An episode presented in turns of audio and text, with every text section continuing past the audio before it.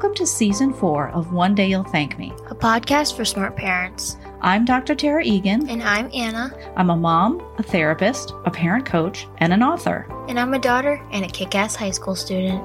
Each week, we'll discuss a different parenting topic. And we'll interview some amazing guest experts. Our goal is to provide an interesting informational resource for busy parents while also offering the perspective of a teen. Stay tuned, everyone. Boom.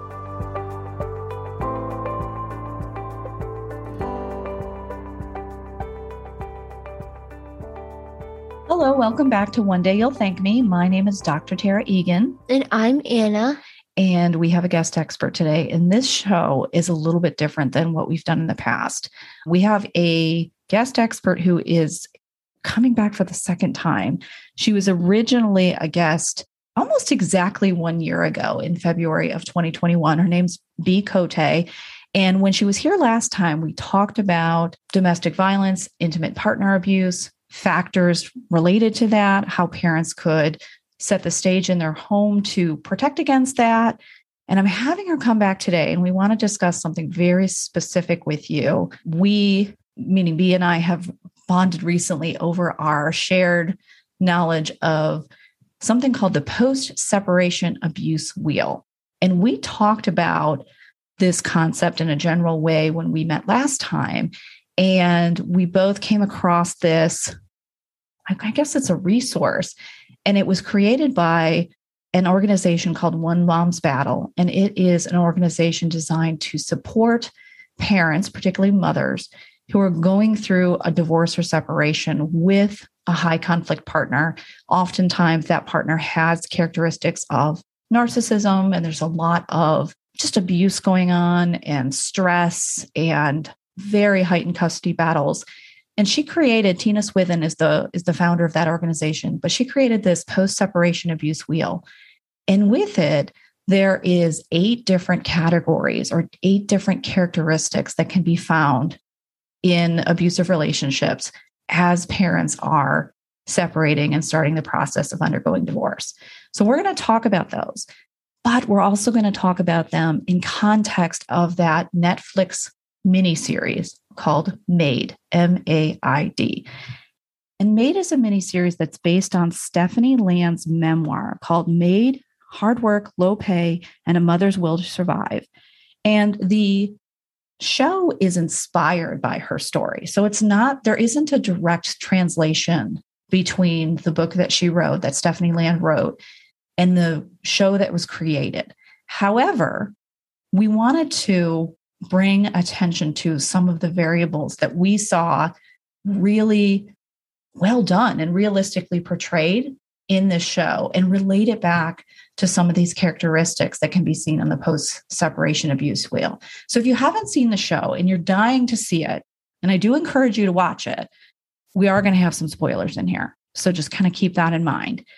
But if you've seen it and you've planned to see it and you are okay with us talking about some of the finer details of the program, tune in because I think it's really relevant to some of the discussions we've had on this podcast in the past. Okay, so let me reintroduce Bea Cote. She is a licensed clinical social worker. She's a licensed marriage and family therapist.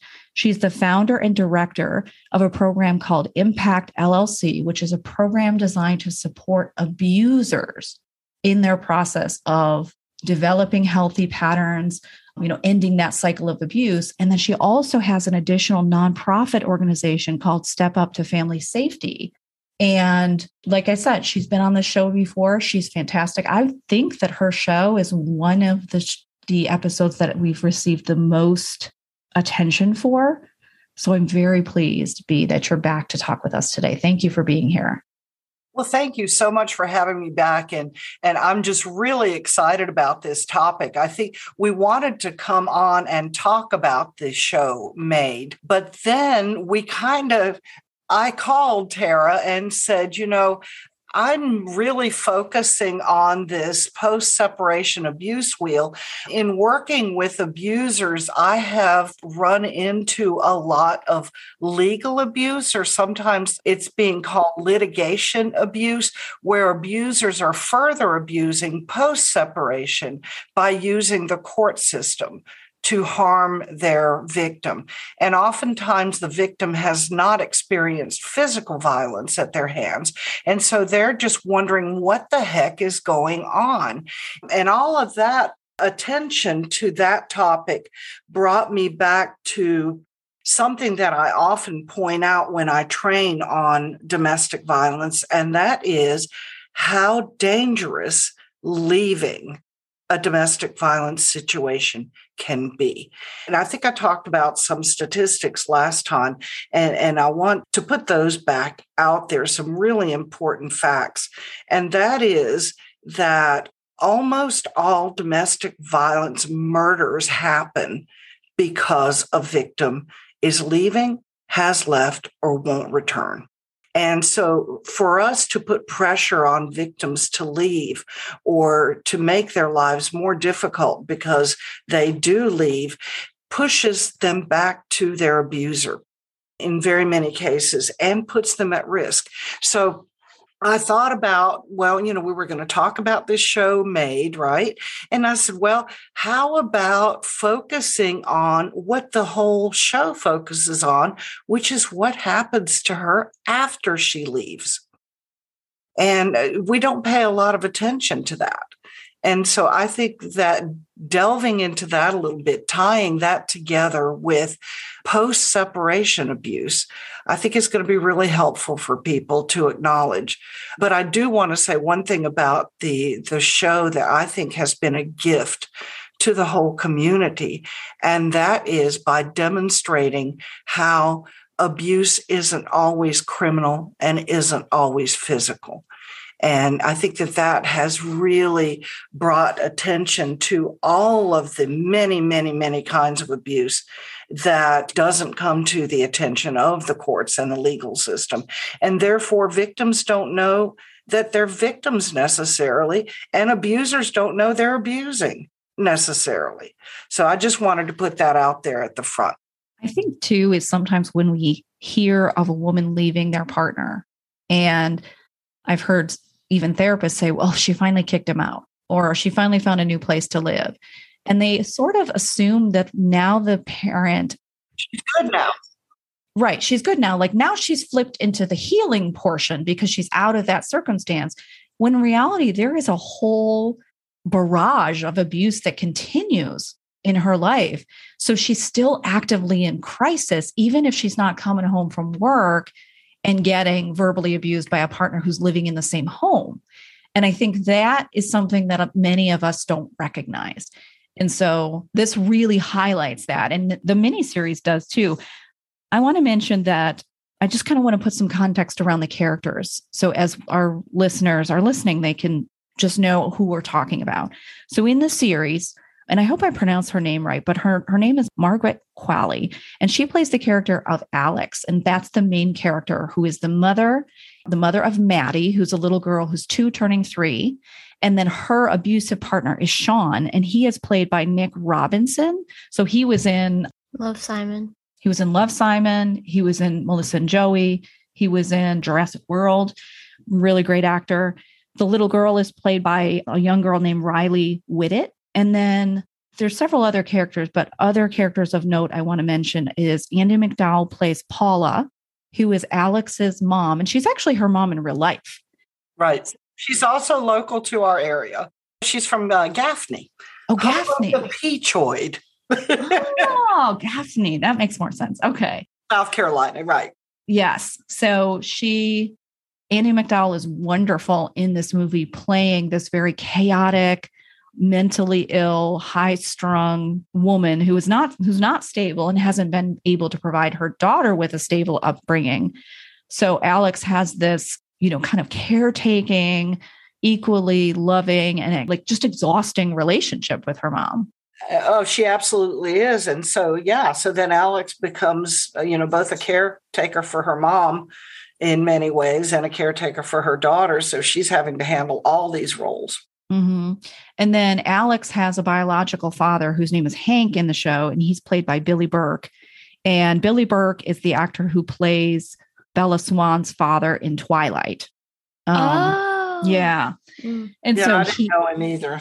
Yeah, he was familiar to me and I looked him up and I was like, oh, of course, that's how, because he's such a likable, loving guy in Twilight, you know. In this show, you see him where he is also an individual in Alex's past who was very abusive and continues to be in his own way. It's different now, but there's definitely some scenes that kind of bring that to light. So I, I look forward to talking about that. So I wanted to put that into context for our listeners. Alex is the main character, and her daughter is Maddie. So we're going to talk about that. And Maddie is uh, how old is she? Two or three? She turns. She's two at the beginning, and then she has her birthday party, and she turns Okay. three. Okay. Mm-hmm. Yeah. So let's get started. So I want to talk about the post separation abuse wheel. Imagine, you know, my audience out there looking at, you know, a, a pie. The pieces of pie are the different sections we're going to talk about. And there's eight pieces of pie. And I do want to let you know you can reference this post separation abuse wheel at onemomsbattle.com. And when you go to that website, I believe you click on resources and it's right there. And it's a very powerful tool. So if you are sitting in front of a computer right now, or you can look this up on your phone, please do, because it will help you with this discussion. And I'd also like to say, Tara, that the, the wheel is based on the original power and control wheel that was developed out of Duluth, Minnesota. And it was uh, developed by survivors of domestic violence. And there is a wheel for every demographic. If the audience out there wants to find a wheel for their faith, or if they're LGBTQ, or if they speak another language, they can just Google the power and control wheels and find what we're talking about the basic power and control wheels. But this one is a different kind of wheel, and it is the post separation abuse wheel.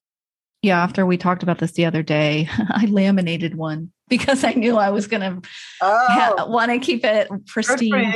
to be able to show to clients because I do work with a lot of parents who are post separation and really struggling with some of these issues. So, my plan is to just start at the top and kind of go clockwise around. And so, the first component that I want to discuss, and it's labeled alienation allegations. And if you are a person who's going through a separation, and you are expressing concerns about your safety, your child's safety, physical, emotional, sexual. And oftentimes, if especially if there isn't really hard data, right? Like there isn't police reports and all sorts of witnesses and things like that, the parent who is protesting their child's interactive, their child's interaction with this abusive parent is called an alienating parent, a parent who is participating in parental alienation, which means that you are sort of falsely planting negative perceptions in your child's mind so that they will reject the other parent unfairly and without merit. So I hear this. This is something, a term that's bandied about very, very quickly whenever kids start to show stress about being with their other parent. And in the domestic violence world, what we call those are protective parents, Mm-hmm. not alienating parents. Right. And here they refer to it as the safe parent. Mm-hmm, mm-hmm. So if you are the safe parent and you're expressing, oh, well, my child is crying and doesn't want to go to their dad's, this is what they came home and said this about their dad. You know, that other parent and their lawyer typically will cry parental alienation. And so they'll start to to try to discredit them. And so I'm gonna I'm gonna be honest. I'm gonna refer in this conversation as the safe parent as the mom and the abusing parent as the dad. And so if that's how it's presented in the show, that's how Bea and I typically see this. So And it's statistically accurate. and it's statistically accurate. So if you're a dad out there listening and you're thinking, well, that's not me, I'm the safe parent, you know, like just understand that we're going to be constructing We're talking about the show Maid right now. Yeah. Yeah. Also, I want to point out that um, parental alienation and parental alienation syndrome are two different things.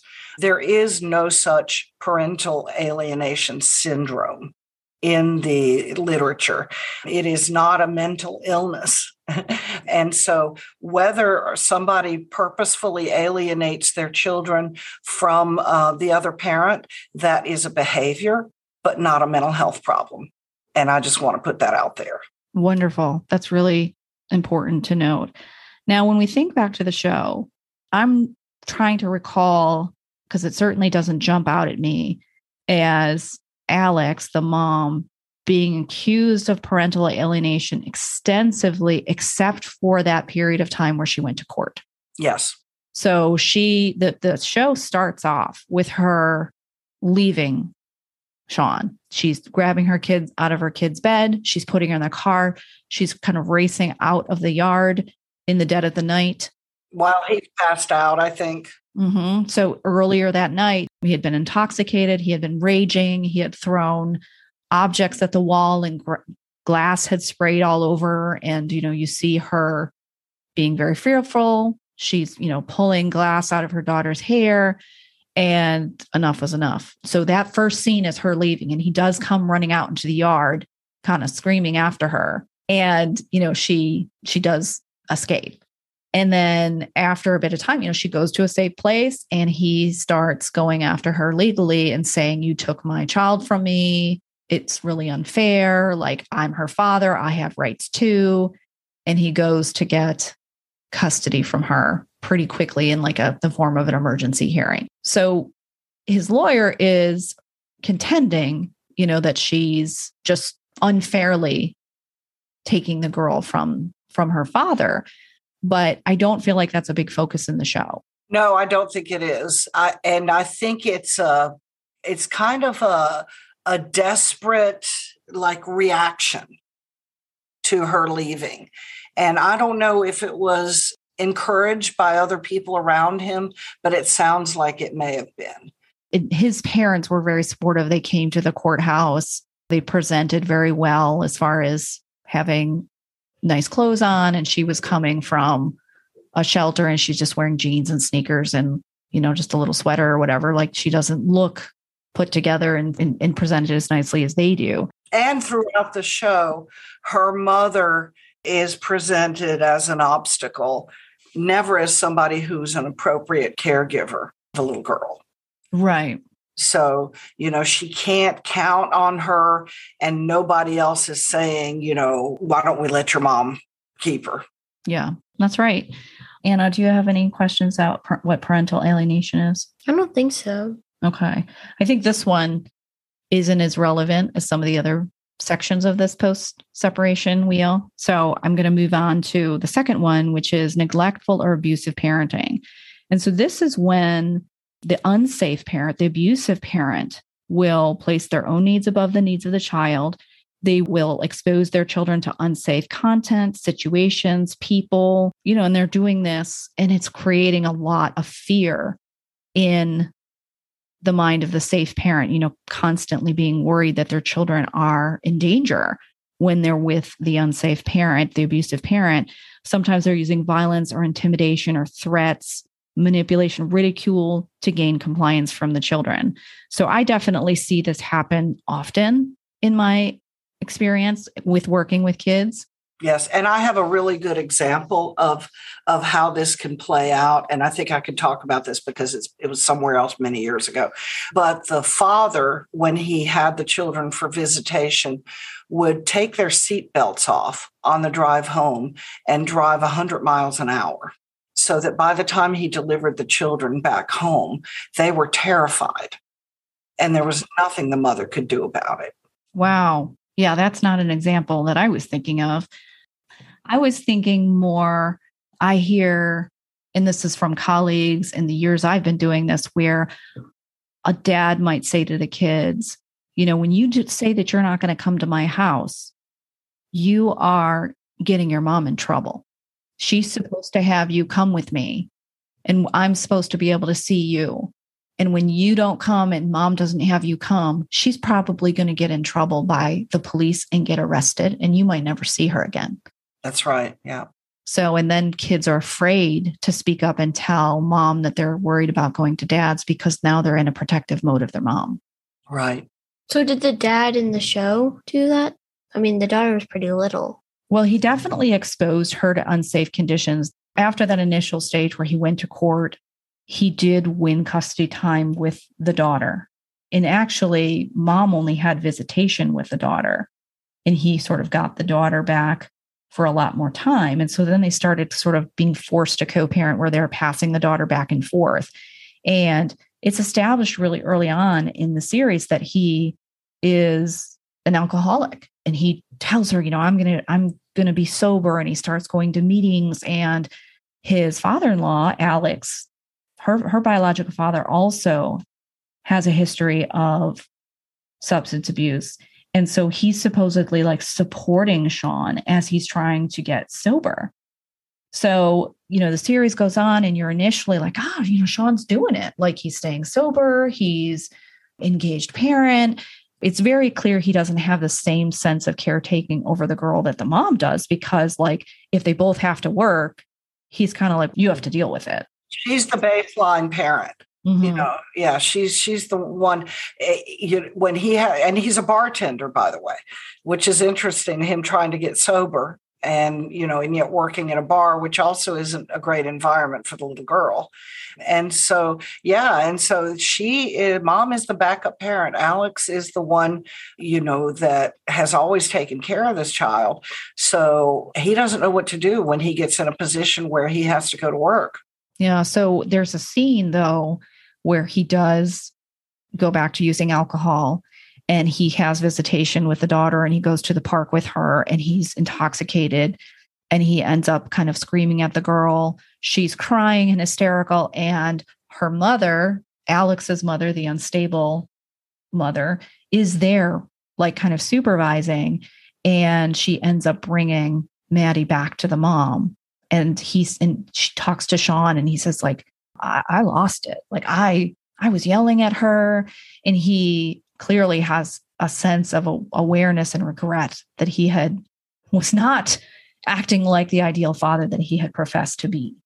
So that's a real vulnerable moment for him. And it, it is a game changer because he recognizes that his alcohol use is contributing to his inability to parent, which is not common. Like I felt like that was one of the less realistic. It was. And not only that, but what's also unrealistic is that nobody ever addresses his abuse of her separate from the drinking. And alcoholism and drinking don't cause domestic violence, but that's the way it's treated throughout this series is that if he were sober, then he probably wouldn't be abusive, and that's just not uh, not real. What we find is that when a a an alcoholic abuser stops drinking and doesn't address the abuse, what we have is a sober abuser.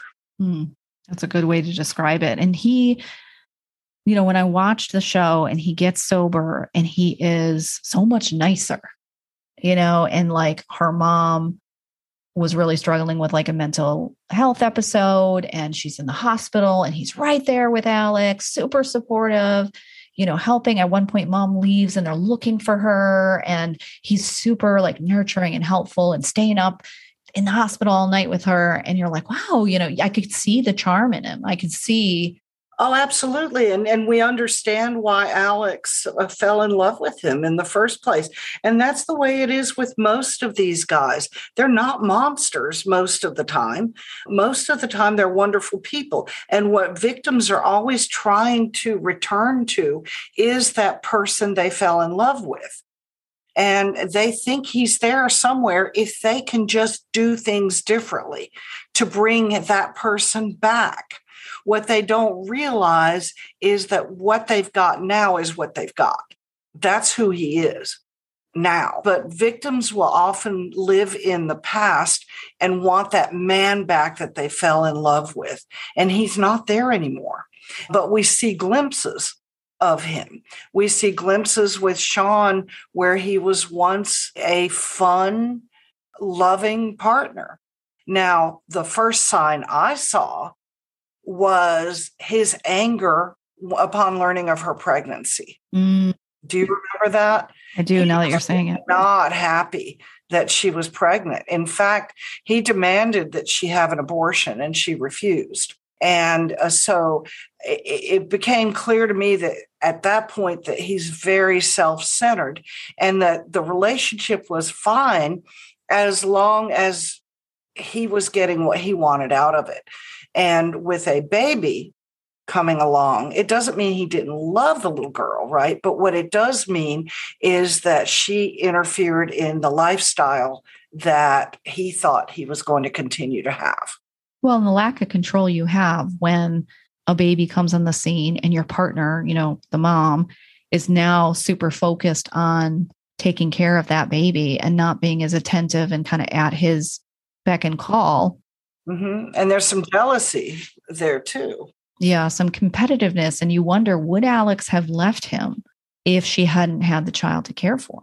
very often that is the last line in the sand before a, uh, a victim leaves an abusive situation is when she fears for the safety of her child but now there are many many times when children are at risk when they're being exposed to domestic violence but a victim doesn't see it because he the abuser the dad has not physically harmed the children directly.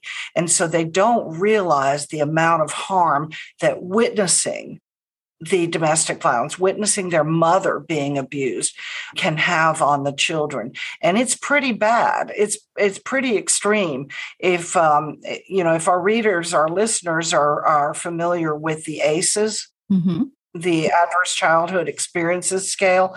One of the 10 factors there of you know whether or not somebody may suffer the consequences of having um, been exposed to abuse or neglect as children one of the 10 factors is domestic violence being exposed to domestic violence. So i think that, that alex did a great job of picking up that child and running. We don't know what she was exposed to before. We don't know what he had done before but it wasn't until she, Alex, feared for Maddie's safety that she fled. And I just want to make abusers aware that their behavior can be detrimental and will likely be detrimental to the children, even if they never physically harm them. Well, to understand that it actually changes how your child's brain develops. Absolutely like to use sort of uh, basic language, like you're you can create an issue where your your child's brain like has brain damage because it's not being allowed to develop in the way that is most healthy for the child. And if they've been exposed to this and it impacts, you know, their neural pathways and how their brain develops, like you're talking about not just, okay, this impact here and now, but their entire future too. Mm-hmm. So I think that's that's really important to recognize. Also, as the parent, like one of the things I want to piggyback on what you said, Bea, was do you remember when she goes to her dad's home, her biological dad's home, who's now he's he's divorced her mom, he's remarried. So remorseful. He has, yeah, he has he's he's like relig- super religious. He's found, you know, he's found God. And she goes into his kitchen and she kind of has, I don't know if it's a memory, but she basically asked the dad, like, have I ever been in this cabinet or did there used to be a cabinet here? And she kind of flashes back to a scene when she was a kid where her mom and dad were fighting and Alex had crawled into the cabinet. She hid there yes. to hide. And her mom, she has a distinct memory of her mom pulling her out of the cabinet and them leaving the home. So then, way later in the series, Alex does end up going back to Sean for a period of time you know, she slowly gets more isolated, more depressed. He starts cutting off her access to her cell phone, her car, her ability to earn a living. And there's a scene get that gets explosive and she goes over and she can't find Maddie at first. And she opens up a cabinet and there's Maddie. She has a flashback then. And and I think that that also led her to understand why she still didn't trust her father, just despite the fact that he's now, you know, doing what he needs to do and now a good man. What it is is she doesn't trust him because he never took responsibility for that. That is so key. How do you trust somebody? Some of the kids that I work with who have parents who've been abusive and we're doing work to try to get them to a place of healing. And whether it's healing and recognizing like this is a person that can, that you're not safe with and you know you need to to to create a life apart from this person or there isn't enough proof that warrants that child not having custody time with the child right. or that that parent and that you know hasn't been extricated from that child's life. And the reality is they're going to be spending time with that parent. My goal of like teaching the parent better parenting tools, you know, having the kids be able to advocate for themselves. And I just see that these kids, they know when their dad won't admit what they did. They'll hear the dad say, you know, I didn't do, even if they don't like completely gaslight them, even if they're like, I don't remember it that way, or, you know, like that was me trying you know, to discipline. Your mommy, blow, your mommy blows things out of proportion. And so what you have then is a kid who's doubting their own reality. Mm-hmm. And that's really unhealthy and harmful. Yeah. I have a past client from a couple years ago where they the dad said, "Oh, yeah, I was a different parent a couple years ago. I was misusing alcohol. I was I had explosive temper. Like, you know, it definitely impacted my relationship with my kids and I'm so much like I've gone through treatment and I have created a very different life for myself. But he really acknowledges how difficult it was for the kids and how it had a long term impact on their relationship. And these kids are so much more um, compared to my other clients, right? Whose whose parents don't admit the role they had. They're so much better adjusted, you know, now that they're in in a world of true post abuse where that door seems to have closed on their life, that section of their life versus a kid who doesn't have a dad who recognizes it, takes accountability, makes amends, acknowledges the, the pain and the hurt. And they're just kind of waiting for the shoe to drop on another day. Well, and I think uh, is it Lundy Bancroft for your your listeners, Lundy Bancroft is is an excellent author on the topic of domestic violence, particularly abusers as parents, and he's written books, in fact, called "The Abuser as Parent."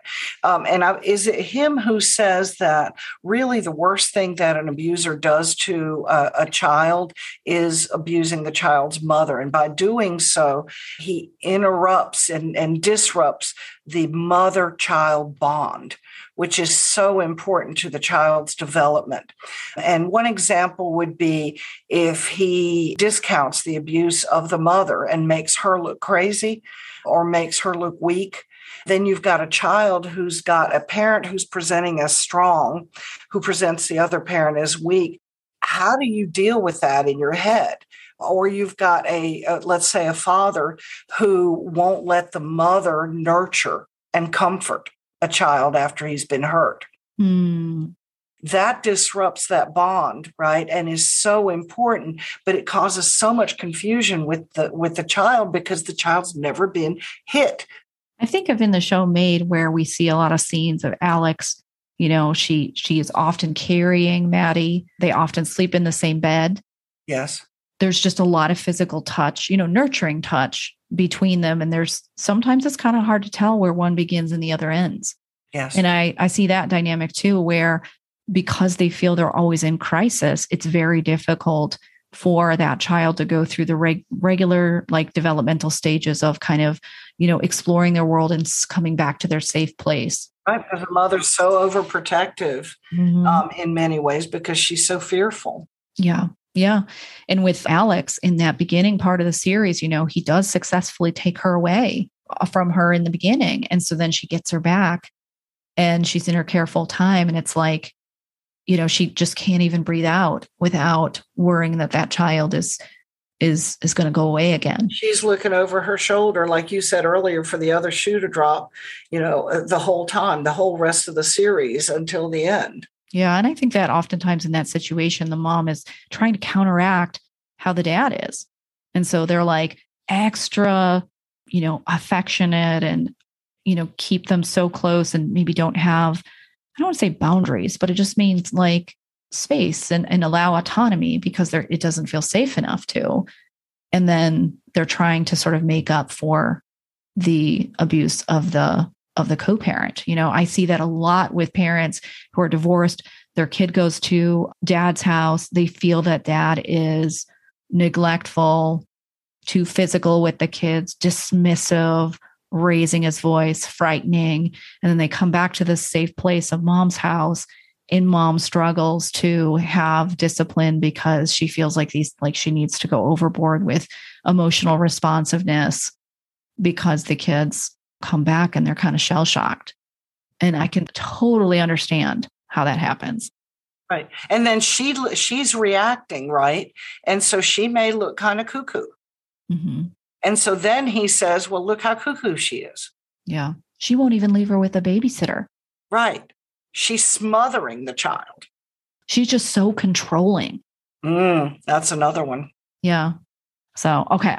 I'm going to look back at the post separation abuse. What do you think, Anna? Is there any questions you have? I know we're kind of talking and talking.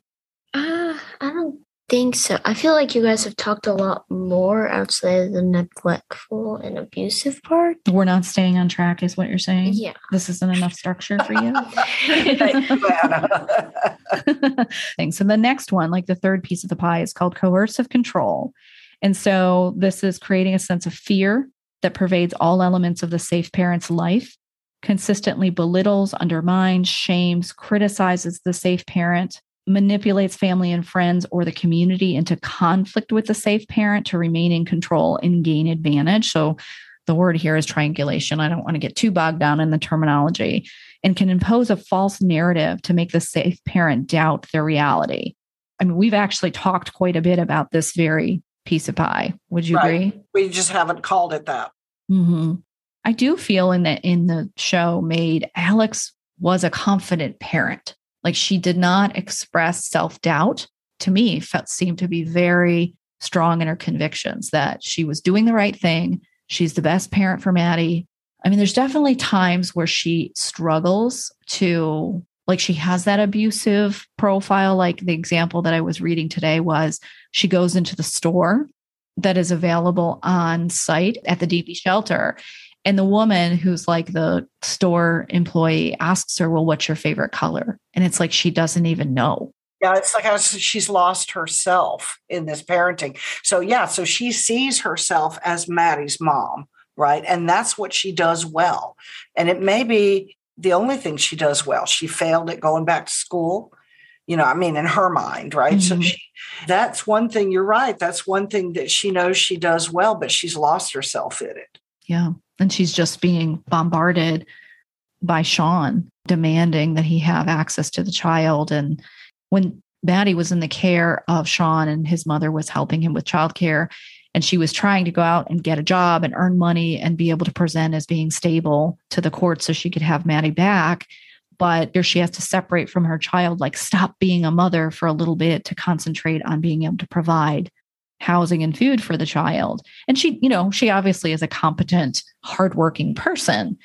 But man, that had to be You know, one thing I do want to say is that Sean is not like the most controlling abuser I've seen. There are things that are much worse, and I think he's too much of a chaotic mess because of the drinking to have been more controlling right? Because he doesn't have enough control over his own life when he's when he's drinking.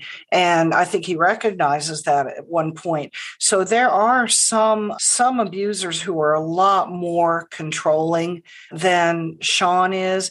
And those may actually be your more dangerous abuser because he's more cunning.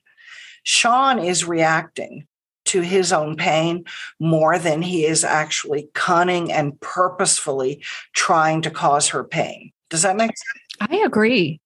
I have had that thought because I, and I think when I was watching the show and he started like being nice again, like I was starting to get pulled into that. Like, well, maybe he is a good guy because a lot of times when I see women go back to men or sort of reevaluate whether separation is like necessary, Yeah. One of the things that really compels them to persist with separation is the fact that he's always messing with her. You know, like, well, my phone is randomly going on and off. Yeah, it's like his whole life is centered around getting back at her or Mhm. getting to her. Yeah. So I think that in this, like, you don't see him stalking her. He doesn't Right. put a PI out on her. He's not asking her prying questions about, you know, her love life. I know he was jealous of her friend, that other handsome guy that she that lends her Oh, the yeah. car, Yeah. but he he he didn't go into like that like psychotic rage like you had mentioned last time. He's time. not a sociopath. right. He's not. And a lot of people want to think that abusers are sociopaths, or my my biggest pet peeve that they're narcissists. Right? He's neither of those. He's a big old middle school drunk boy who's Mhm. never really matured because he handles his pain with alcohol. And you know, I don't think he's evil. I don't think he's a monster. And we may get some pushback for me saying that, but he's definitely an abuser. But again, that part was never really dealt with in the series. Yeah. Well, the end of the series, it culminates in her being able to take Maddie across state lines and go and honor the what am I trying to think of? The scholarship. scholarship yeah. Yeah, she got a full scholarship in a writing program, and he does give consent to me. And I know this story is based on a person's real story. So it's not like they're necessarily going to finesse it just, you know, right. to make me, Tara Egan, happier with how realistic it is. You know? Yeah, they but, send him to a program like mine, like Impact, right? Yeah. just to make me happy. But they sort of present it as a moment of growth for him he he allows her to take Maddie like with his I, I felt sort of like his blessing to say go take her make a better life for yourself which has not been my experience with abusers like yeah, there was a little bit of a happy ending on there. And I think they had to just wrap it up that way. But that's not the way it works out. Frequently, what you and I both see is these matters going through the courts for years. Yeah. With the abuser still, you know, continuing to try to wrestle custody. Some and very often they're going for full custody of children they've never even diapered. Yeah. Yeah. I was thinking about this abuse wheel last night, you know, preparing for today and I was thinking like I could see somebody wondering, okay, well what time frame is this? Is post separation mean the first 3 months, the first 2 oh, weeks, the first year? Good and question. I see there's people who are actively in this cycle. Yes. And it's 10 years. Yes you know, and where they have a partner who is still controlling by focusing on denying the kid medical services. You know, they want to have their kid get assessment for ADHD and the mm-hmm. dad is you know messing up that process and you know or alienating the kid's teachers or just whatever trying to interfere in her finances or i have a question. Yeah yeah. So like with abusers are they more like when they want to try to get back their kids are like is the meaning behind it to try to get back to their kids because they love them and they miss them and they're their father?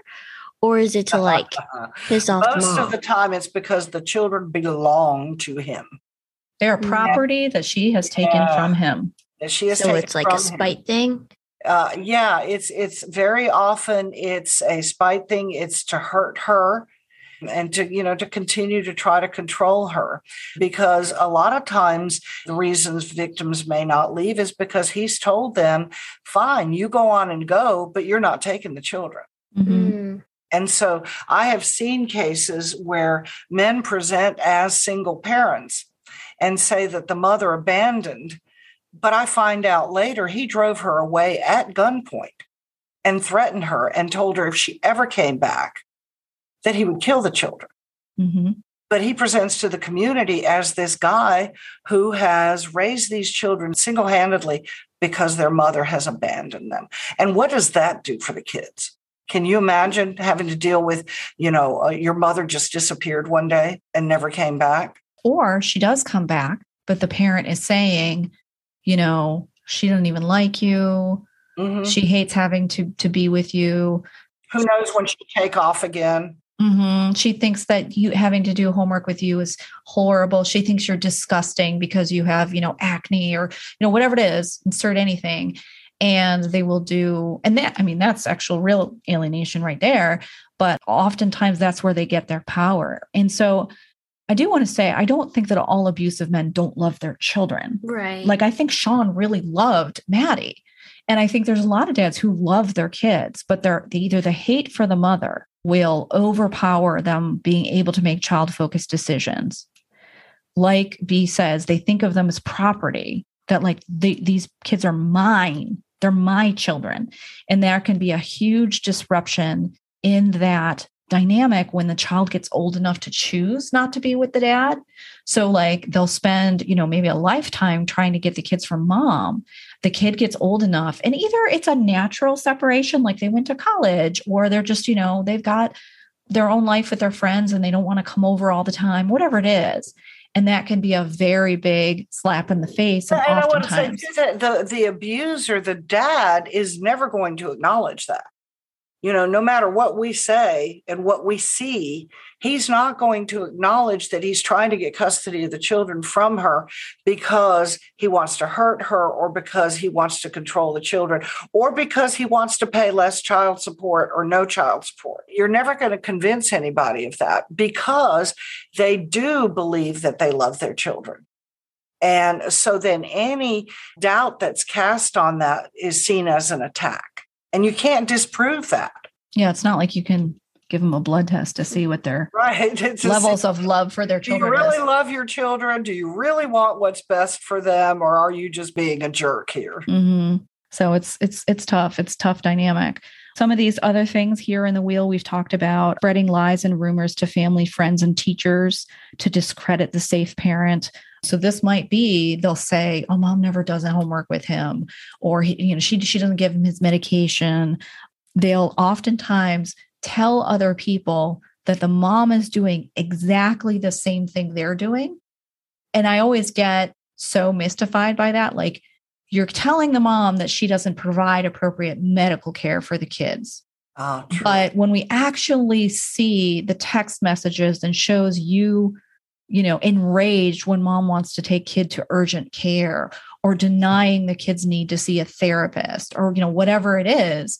And it's like, and I honestly don't think these abusers, like, I don't think they're trying to gaslight me. Like, I think they have created story really in their mind.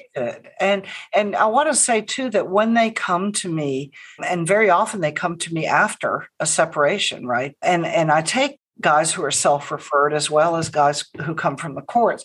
But when they come to me they honestly believe themselves to be victims. And that is because they are hurting they are in pain. Whatever has caused that pain whether it's um, financial pain whether it's the pain of loss of this relationship a taint on their image whatever that pain is they are in pain. So therefore if they're in pain then somebody else must have caused that pain and it must be her. So therefore they're the victim. Mm-hmm. you see? Yeah. And their life is often disrupted Absolutely. You know, when she leaves, you know, there's no one oh, to. Or if he's gone to jail, oh my goodness. And that's the first time he's ever, ever been arrested. Mm-hmm. Uh, yeah. Yeah. And it's public. You know, if we have um, families that are from maybe a higher socioeconomic bracket and mom has, you know, started to be more verbal about things or it starts to become known in their friend group that mom left dad and they're, you know, she can't get back into the house to get her own underwear and you know there's just a lot of like public embarrassment that can happen. Their church their pastor knows what's going on now. Mm-hmm. yeah. Yeah. So this next one really speaks to me in that they can oftentimes it's called harassment and stalking. So we have just to kind of review we have alienation allegations neglectful or abusive parenting coercive control. We have isolation and we have harassment and stalking. So, this is where they might bombard the parent with emails and phone calls and threatening language or abusive messages. They might monitor their whereabouts, be looking at their social interactions, try to sneak into their social media, their devices like their cell phones, use spyware.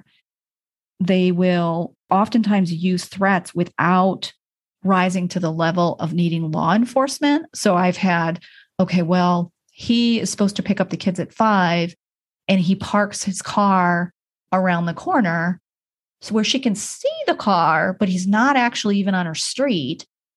And so now she doesn't want to play with the kids out in the front yard, or he's having her followed, or he is systematically closing all their joint accounts. Or so now she has to pay the late fee to turn the water back on. Right and she um and i want to say too that in many cases the mom may be at home taking care of the children and may not be employed or maybe underemployed. And so she has fewer access to financial resources in some cases um, to be able to fight these these public very uh, toxic court battles. Yeah there's a real safety issue there as far as being able to manage day-to-day living. Yes and I want to say too that um, January is Stalking Awareness Month. and so um, i'm glad that you know this this topic is is in there because that can happen when a victim leaves an abuser. He didn't have to stalk her when she lived there right? So she may not see it coming but he may start stalking her after she leaves. Yeah. Well there can be you know recording devices put in the house i've had that happen private investigators trackers on car. Yep. Mm-hmm. And also interference with her job, harassing her or stalking her, even at work, because he knows where she's going to be. And so that's a, an easy place to go. So, you know, if you've got a friend whose husband picks her up and uh, drops her off every day, takes her out to lunch, and calls her multiple times at work throughout the day, that may not be a loving, close relationship, right? they, that may actually be him uh, keeping very close reins on her. I have a friend who has and who's a supervisor at a at a at their job, and there is a woman. Both partners work for this company, and he has insisted that all their shifts be scheduled together. Oh, yeah. So, and you know, the supervisor has said like we can't do that. Like we can't guarantee that you can always be in the same shift. And so the the the man quit for them both. He had oh. them both resign. So take this job and shove it. Mm-hmm, if you're not going to put me and my partner together, so I'm sure there's there's definitely something shady there, you know. Yeah, I had a case one time where they both worked for the same place, and he worked in the communications center that was assigning the uh, the job duties and placements, and so he would make sure that she was always assigned where she would be reporting through him. nice, huh? Yeah. He also had cameras all over the house and would move them around so she never knew where they were. Wow. Jeez. That gives me chills. Hmm. All right. Next one is legal abuse, which you had mentioned earlier on in the podcast about misusing court proceedings to control, harass, intimidate, coerce, exhaust the financial and emotional resources of the safe parent. So these are parents who disregard court orders, will make false reports, will deliberately cause delays in court proceedings. They'll make legal threats to assert power and control over the safe parent. They'll seek a change in custody only as a means of revenge, punishment, and continued control over the safe parent. I see this all the time. I see where all dads the time. It's so disgusting when the lawyers participate in it too. Yeah, and I've got a big problem with that. Do you think that the lawyers understand their role in causing harm, potentially lethal harm? To victims by participating in the abuser's attempts to go after her to cause her as much harm as possible? I think some of them do. Oh, that's so sad to me. I mean, I don't think often. I do think most lawyers, at least the ones I've come into contact with over the years, do have a sense of wanting to be like a helper in the community. Like they they identify with that role. But I think there's times where they will be sucked into this manipulative person's whole situation and they will you know believe what they're saying and they will remember the other day Bea you posted something on facebook about that was posted by an attorney who was very disparaging over women. Yes and was quoting some bs um, article that's not even a real thing. What i see is oftentimes guys come to me because they're newly separated or because there's a threat of separation. And then when the separation does happen and they're in my program, I'm trying to keep things from escalating right during this separation because of all this stuff on this wheel right so i'm trying to work with him and i'm trying to tell him you know not to go for her throat in this separation but he's in so much pain and and it's like immediately he'll go to an attorney who says well we're we've got to be proactive here. We've got to go on the offensive and we're going to go after her for a lot more than we'll eventually settle for because that's the way the game is played. So we're going to go after full custody of the children. Mm-hmm. And they do that and they're egging these clients on and the whole mentality then becomes get her before she gets you meantime she's like I want to cause the least harm to him possible. I want him to be a parent. I want him to be a father to his children. I don't want to take him from his children. And he's over here with his lawyer going, go for the throat. Mm-hmm. Yeah, I've seen him where they're pulling an email sent to a friend from 14 years ago in which she said she was feeling depressed. She's mentally ill. Yeah, she's mentally ill.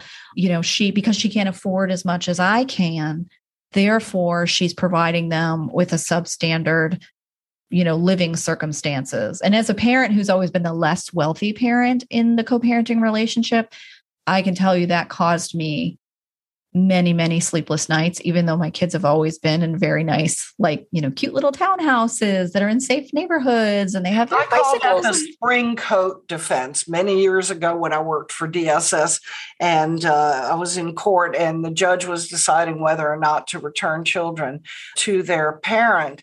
The allegation was that one parent couldn't afford spring coats for the children.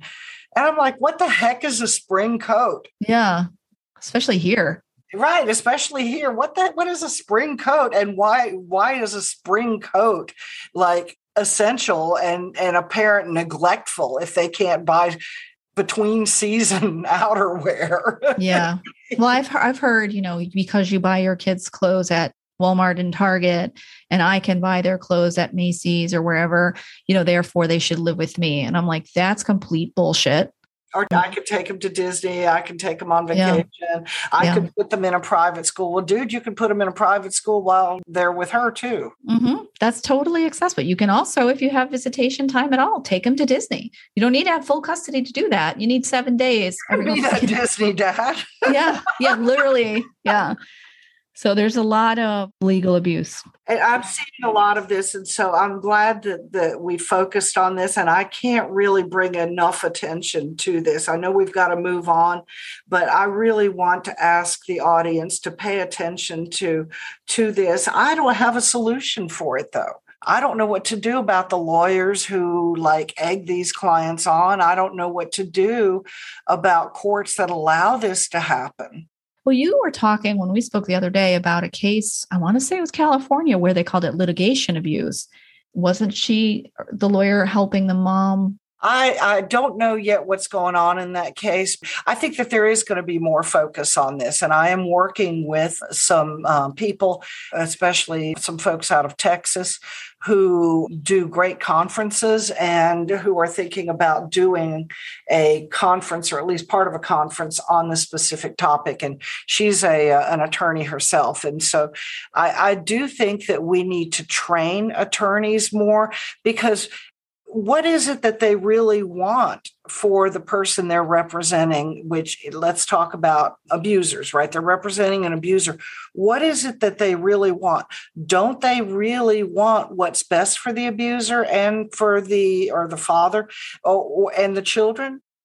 Or do they just want as much as they can steal from the mother?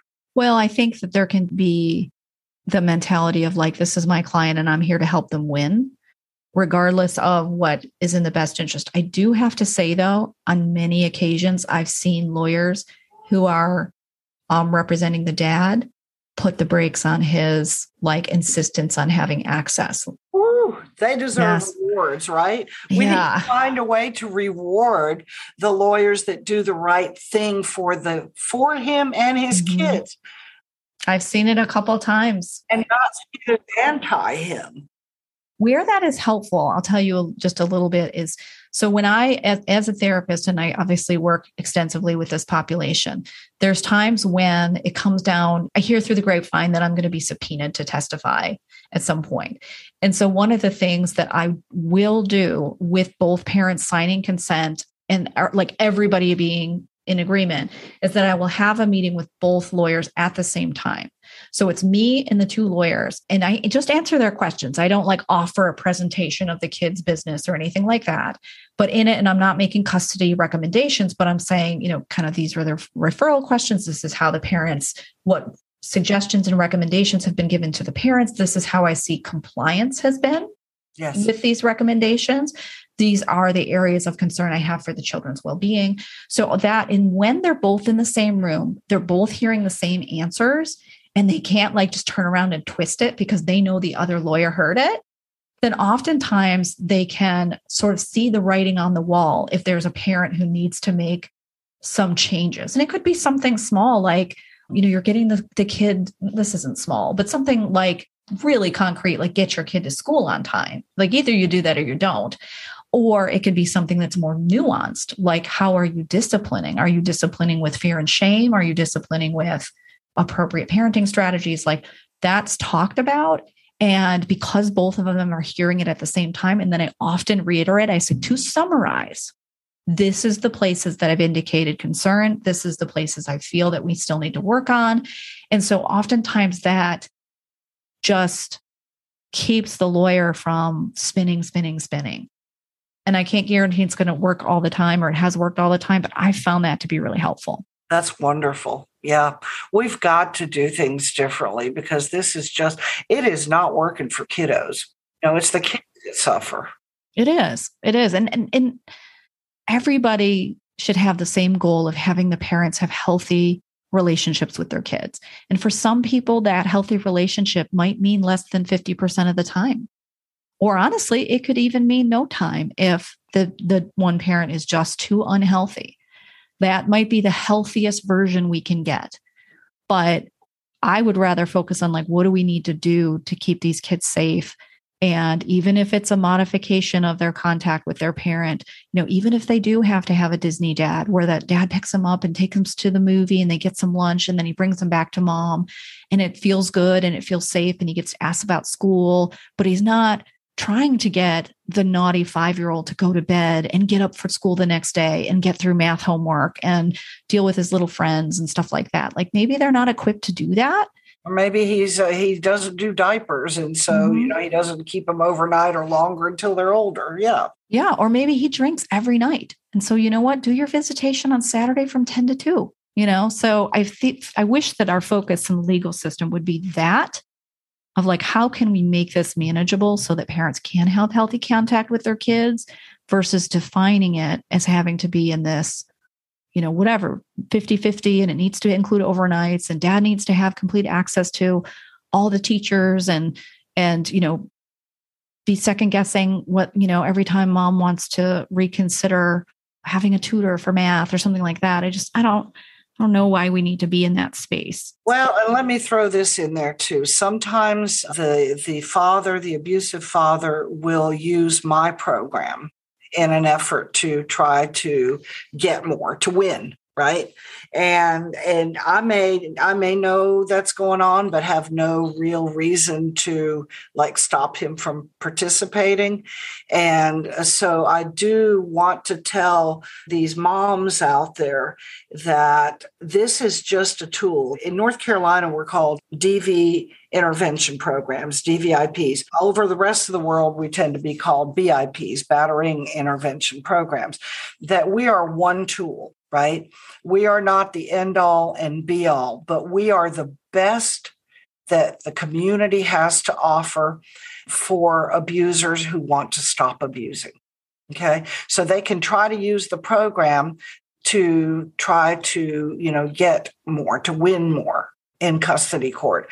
And it may work, but it's their long term behavior that's going to show whether or not they've really made changes. And they also have to be rooted in some way to continue doing their work. So my program is a minimum of 26 weekly groups. And they have to attend the whole program in order to get any credit at all. But they can also attend longer. And then we also have programs after they're completed where they can continue to work on themselves because this is a process of lifelong change and they're just at the beginning. And if they truly, truly do love their children, then they will continue to work to be the best fathers possible. And that includes not abusing the mother. Do you think it's helpful sometimes for these abusers to fake it till they make it, where they initially go in? Absolutely. I agree. I think there's times where parents, a mother will say to me, like, he's only coming to co parenting counseling because he wants to look good. And I'm yep. like, I that might be what got him here. Do you think that the character in Maid did that? Well, he did not participate in any intervention No, program. nobody ever mentioned this kind of program at all Mm. for him. Nobody really ever me- mentioned that there was any help or that he needed to get any help for being abusive.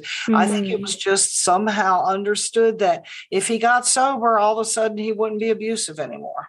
but they are part of a population that they're they're poor. He lived in a, you know a trailer, and you know she struggles with poverty, chronic poverty throughout the whole thing. I mean, and by poverty I mean when she left that first night, she had eighteen dollars in a bank account, and on the screen when you're watching the show, there's like a little ticker, and it shows okay she spent three seventy five on gas budget, right? Right. and it like adds it and then like let's say she did a cleaning job and she got you know $40 and so and then it would show it go up $40 and it didn't do it in every episode but it was shocking to see impactful. That was Yeah. very, very good. And I do want to point out too that she had certain advantages uh, that people of color, that women of color who were victims may not have had.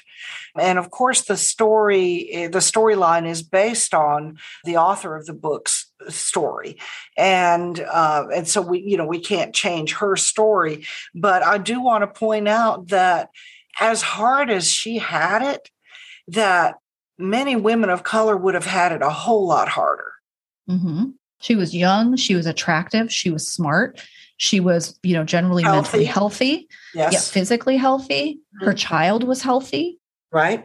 she had a lot of places of strength. She eventually gets a job cleaning and being a cleaning person, a housekeeper. And so she's physically capable of dragging this big vacuum up and down these stairs and working nonstop for hours at a time. You know, like she's just in a space. Whereas, let's say she was 45 and not that 45 year olds can't For clean houses. knees, like somebody I know. Yeah.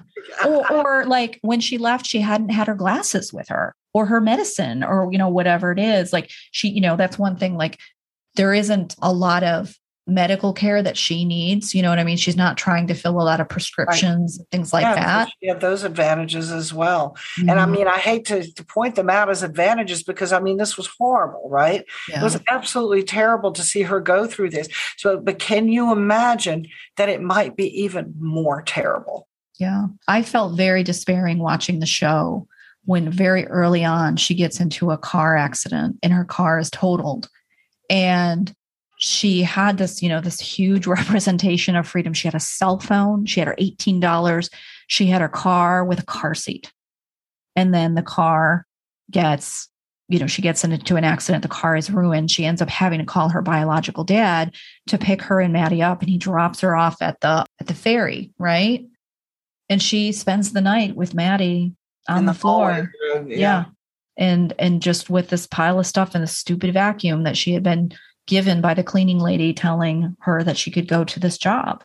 And so I thought thought like I don't even when I watched the show, like I watched that episode and then I really struggled to come back to the show. And honestly, it was you, Bea, who kind of were like, hey, let's do this let's do this you know project together that really motivated me to go back and keep going because i just I felt so defeated for her to not have transportation and not have money to acquire it And housing.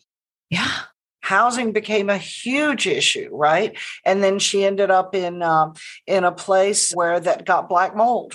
hmm so and her kid was getting sick and her kid was very sick. And then there was the school issue. In order to get her into a decent school, she had to try to find housing in that area. And guess what? The better schools are in the richer areas.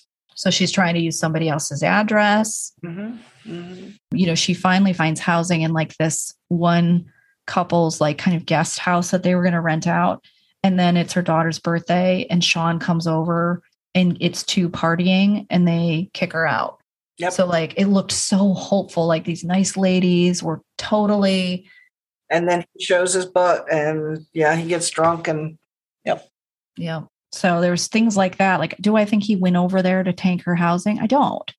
But do i think he felt the same sense of protectiveness over his daughter to make sure she had safe housing? I do not that so that legal abuse like i do think this piece of pie like i wish this could be like highlighted in bigger letters to say because i think it happens so frequently.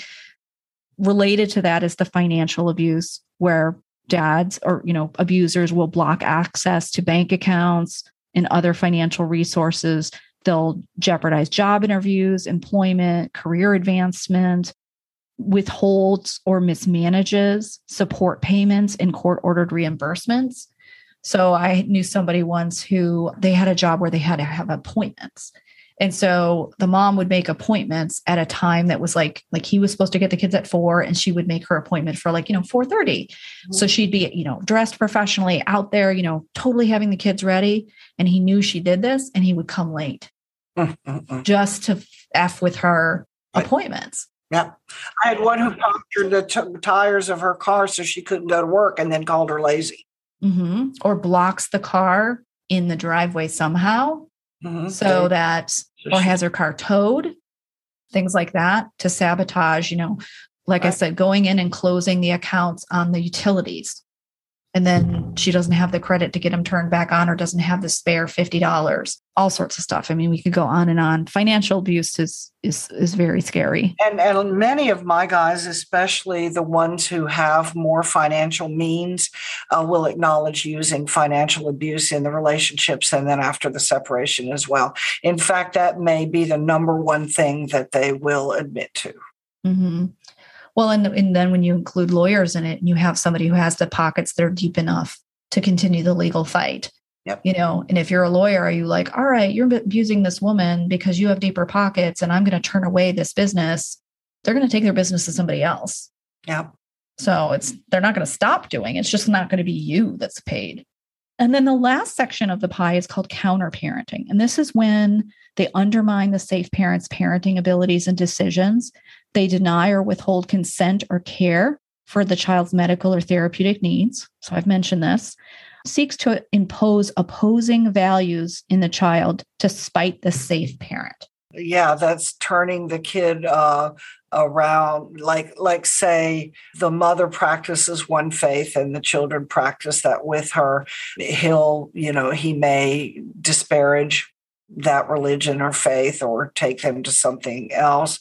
But the consent for medical and therapeutic needs, that's all about control there. Mm-hmm and even like not consenting to the parent taking a child out of state to the safe parent taking the child out of state or something like that to visit relatives or to go on vacation um, those that's all absolutely designed to cause disruption chaos and pain mm-hmm. one of the things i see you might not think of is um, teenagers with technology so let's say mom has some rules around it, you know, like you can't be on Snapchat all night, or the phone needs to be turned in at nine o'clock, or whatever. You can't play violent video games when you're eight years old. And then that dad will undermine that and tell them, you know, the kids, like, your mom's being crazy. You guys do a great job with this. Like, why is she so uptight? And so, since most kids want to play video games and have access to their technology, so this is what that's what came to mind when it's imposing opposing values to the child right. is you know and if you go to a court the court thinks that parents have the right to make the decisions about their kids technology which i actually do agree with mm-hmm. but when we have a parent who is you know disregarding the other parents rules around this that were designed to be protective and maybe they are the parent who sees you know who's monitoring the phone or sees the, the drama from right. their middle schooler or sees their kid get aggressive and irritable because they've been on video games for hours whatever it is like that's a it, it feels like a small thing, but it's actually a really big thing. It is a big thing. It's doing things deliberately to get to that other parent, you know, to, to just disrupt. To me, I mean, what a jerk. Yeah. It's a jerk who does that. Mm-hmm. Yeah. So that's, we have actually touched upon all the pieces of the post separation abuse wheel. I do want to just kind of ask you, Bea, when you think about the the mini series, and we've pointed out some places that we see sort of contradict, you know, her experience. You know, just not that her experience is invalid, but just we see differences. Is there anything about the series that you want to add any additional commentary about it? Maybe not resembling your client's circumstances or something that maybe it didn't tackle? Um, well, uh, you know, like I said, um, it doesn't represent the experiences of, of women of color, and of course, uh, a lot of other things. One thing that I think it does really well, and I said this at the beginning, and I'll say it again, is it points out that it doesn't have to be a physical assault, a beating, for it to be domestic violence and for it to have all these far reaching repercussions, this impact on this whole family and everybody around them. And so I think it does a really good job of explaining to the community uh, the different kinds of abuse and the fact that, yes, it is still abuse, even though he didn't cut you with the glass that broke. Mm-hmm. It's still abuse and that people have to take accountability for it. So the part that's missing is him taking accountability. Okay. And so he was never held accountable for the abuse. He was never offered help. And there is help for abusers, which is you know why i'm here and so i think that if people know that there's help they may feel less helpless and and i think that some abusers will recognize themselves in this series. And uh, will they reach out for help for themselves? Probably not, because the series fails to hold that that help and that hope out to them. And like I said at the end, it wrapped it up with a nice bow, and that was very unrealistic like you said, it's it's not very often that abusers will say, "Okay, I give up. You can have custody of the child, and I'm just going to go work on myself here." But part of the work on himself did not include working on himself as a person who chose to abuse her, and th- that is a choice. And uh, people will ask me, well, why do men abuse? Why do people abuse? And I tell them it's all about entitlement. It's whatever they felt was their reason for being righteous in abusing. And there is help. You know, my hashtag is only abusers can stop abuse. And that's the truth. With victims, you know, our services are essential for victims. And as you can see from this series, very insufficient right? We don't have the amount of services we need for survivors and, and victims leaving relationships. But we also need to understand that we all have to work together. So, anytime there's a discussion about what services a community needs, you need to have people who work with the abusers at the table in those discussions. Yeah. Well, I think that you pointing out these services, and I think of how Alex was she was smart and she was organized you know and you see her in multiple scenes you know filling out forms and going back and turning in this form and you know, she has that initial conversation with the social worker that she comes across when she goes to try to find housing. And she's the one, that social worker, who says, You are a victim of abuse. And she's like, But he's never hit me. And so the social worker has this very blunt, it's not particularly therapeutic or nurturing, but just a very blunt, like, you know, you fit in this category and you know what can you qualify as far as resources? And there was these you know some of these resources are just out of reach. You just don't have quite the conditions right. that you need in order to get this financial support or whatever it is. And that was frustrating to watch certainly. But i think okay alex had the cognitive resources to navigate it. Yeah, she also didn't need parenting classes that she was forced to go to in order to try to get housing. She didn't need parenting classes. That was a waste of her time. So what she was trying to do is fill out other paperwork for other stuff while she was in those parenting classes. And so some of it's just BS. You know, we need to really think about, you know, what people need and what will will benefit them before we just do rubber stamping. Yeah. And I I thought too when we were when I was watching the series, you know, Maddie is this, you know, two turning three year old. She's healthy, she's adorable they speak of how she's like gifted in art. And you know her grandmother Andie MacDowell plays an artist in the in the film or in the in the series and is just filled with creative energy. And you know you don't she doesn't have chronic health conditions. You don't see her as having developmental delays or learning issues. She's well behaved. She's responsive to her mother. And I thought for me, that to me felt a little unrealistic to think that this kid didn't have like a trauma response. You know, we talk about, I mentioned this earlier, like these kids have oftentimes like like their development is, is stunted or is modified because of being exposed to this degree of chaos in their home. And, you know, she presents as this kid who walks into preschool and you know like you never hear about her biting the other kid or having meltdowns or, or hiding in the corner you know mm-hmm. or yeah, you know exactly. regressing in her potty training or you know having a a hypersensitive diet or anything like that. And so that to me, when I was watching it, I felt was probably not representative of most women's experience. You're right. I do think uh, too, though, that um, Andie MacDowell's portrayal of a, of someone who suffers with mental illness was dead on, mm-hmm. and I mm-hmm. do hope she'll get an Emmy for that. I think it was wonderful, but also I like that she was shown to be loving, shown to be somebody who loved but couldn't parent. Mm-hmm. And uh, so I think that sometimes we see that with our abusive fathers, our abusive parents.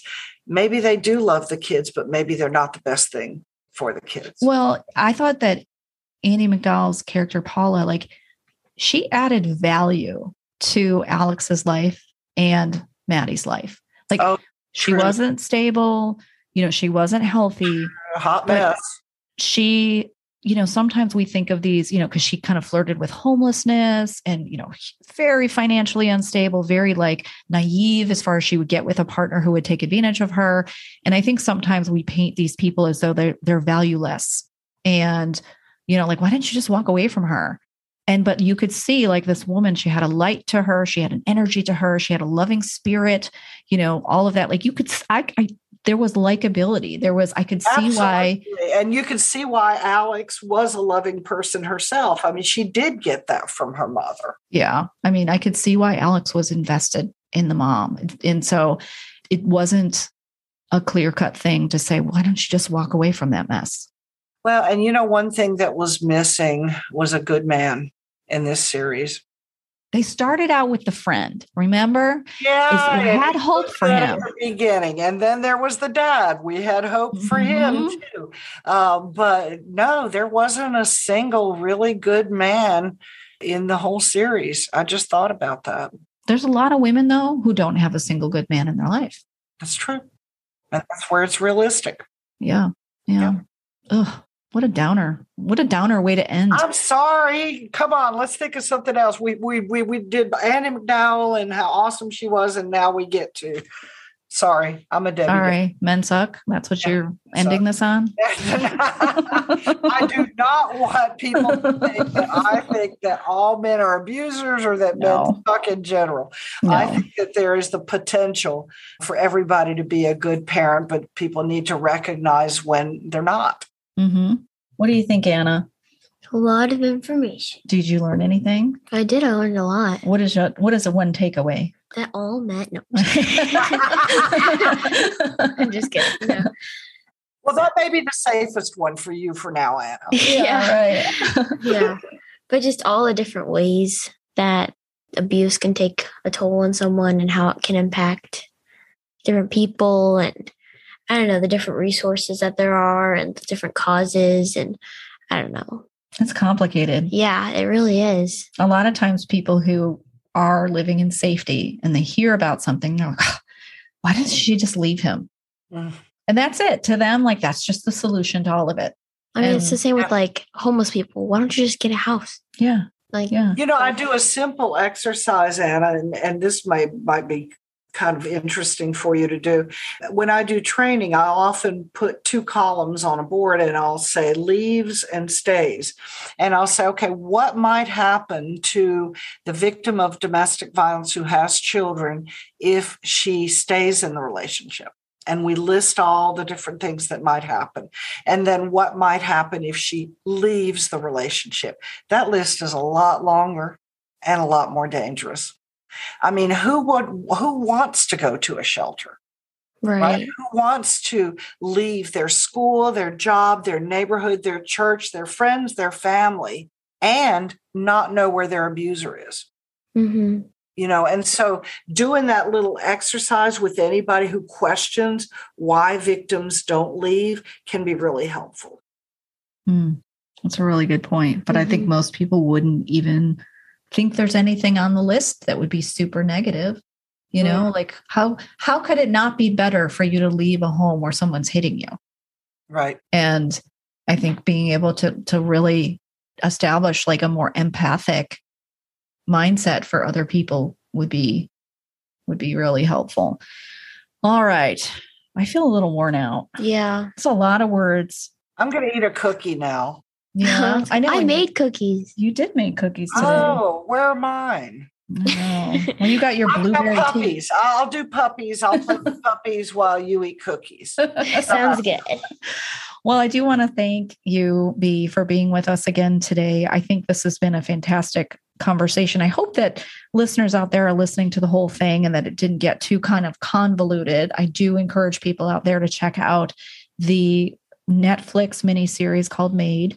And, you know, if you're watching it, pull up this post separation abuse wheel and just look at it and see if you can detect some of these details. And then think about in relation to your own relationships or those of your friends or your kids and their partners because whatever we can do to make people be educated on these dynamics like that is essential when it comes to changing them. Yeah absolutely. And always always safety first yeah you got to create that plan to be physically safe mentally safe. You know you're not paranoid. If you go and tell somebody i'm worried that is something i hear moms say of like ah, this you know this feels off or it feels like he's effing with me and i don't have proof. And you know i tell these moms like you trust that instinct like absolutely. you know, and all all victim service providers will also serve victims of all kinds of abuse so they don't have to be hit to be able to go and get free counseling in their communities uh, for victims of domestic violence. And that's what I would strongly recommend uh, seeking the advice and assistance of advocates in the community before going to therapy. Therapy is way down the road, and not every therapist is knowledgeable about domestic violence. Absolutely. Well, everyone out there, please tune in to episodes of One Day You'll Thank Me every Wednesday. We have a new episode come out, and we really appreciate you listening. We appreciate you sharing episodes with friends or family who could benefit from this knowledge. And as always, you are welcome to visit my website at www.drtaraegan.com and Bea, tell us the website address of Impact LLC. Impact is uh, www.impactdv for domestic violence.org impactdv.org. And then please, please consider donating or volunteering with my nonprofit that makes the program Impact possible for abusers who might not normally be able to financially afford to attend Impact. And that is www.stepuptofamilysafety.org. All right. Thank you, Bea. I appreciate you being here. Yeah, thank, thank you so much for having me back. Thanks, All guys. Right. All right. Yeah. Have a great day. You too. Bye bye.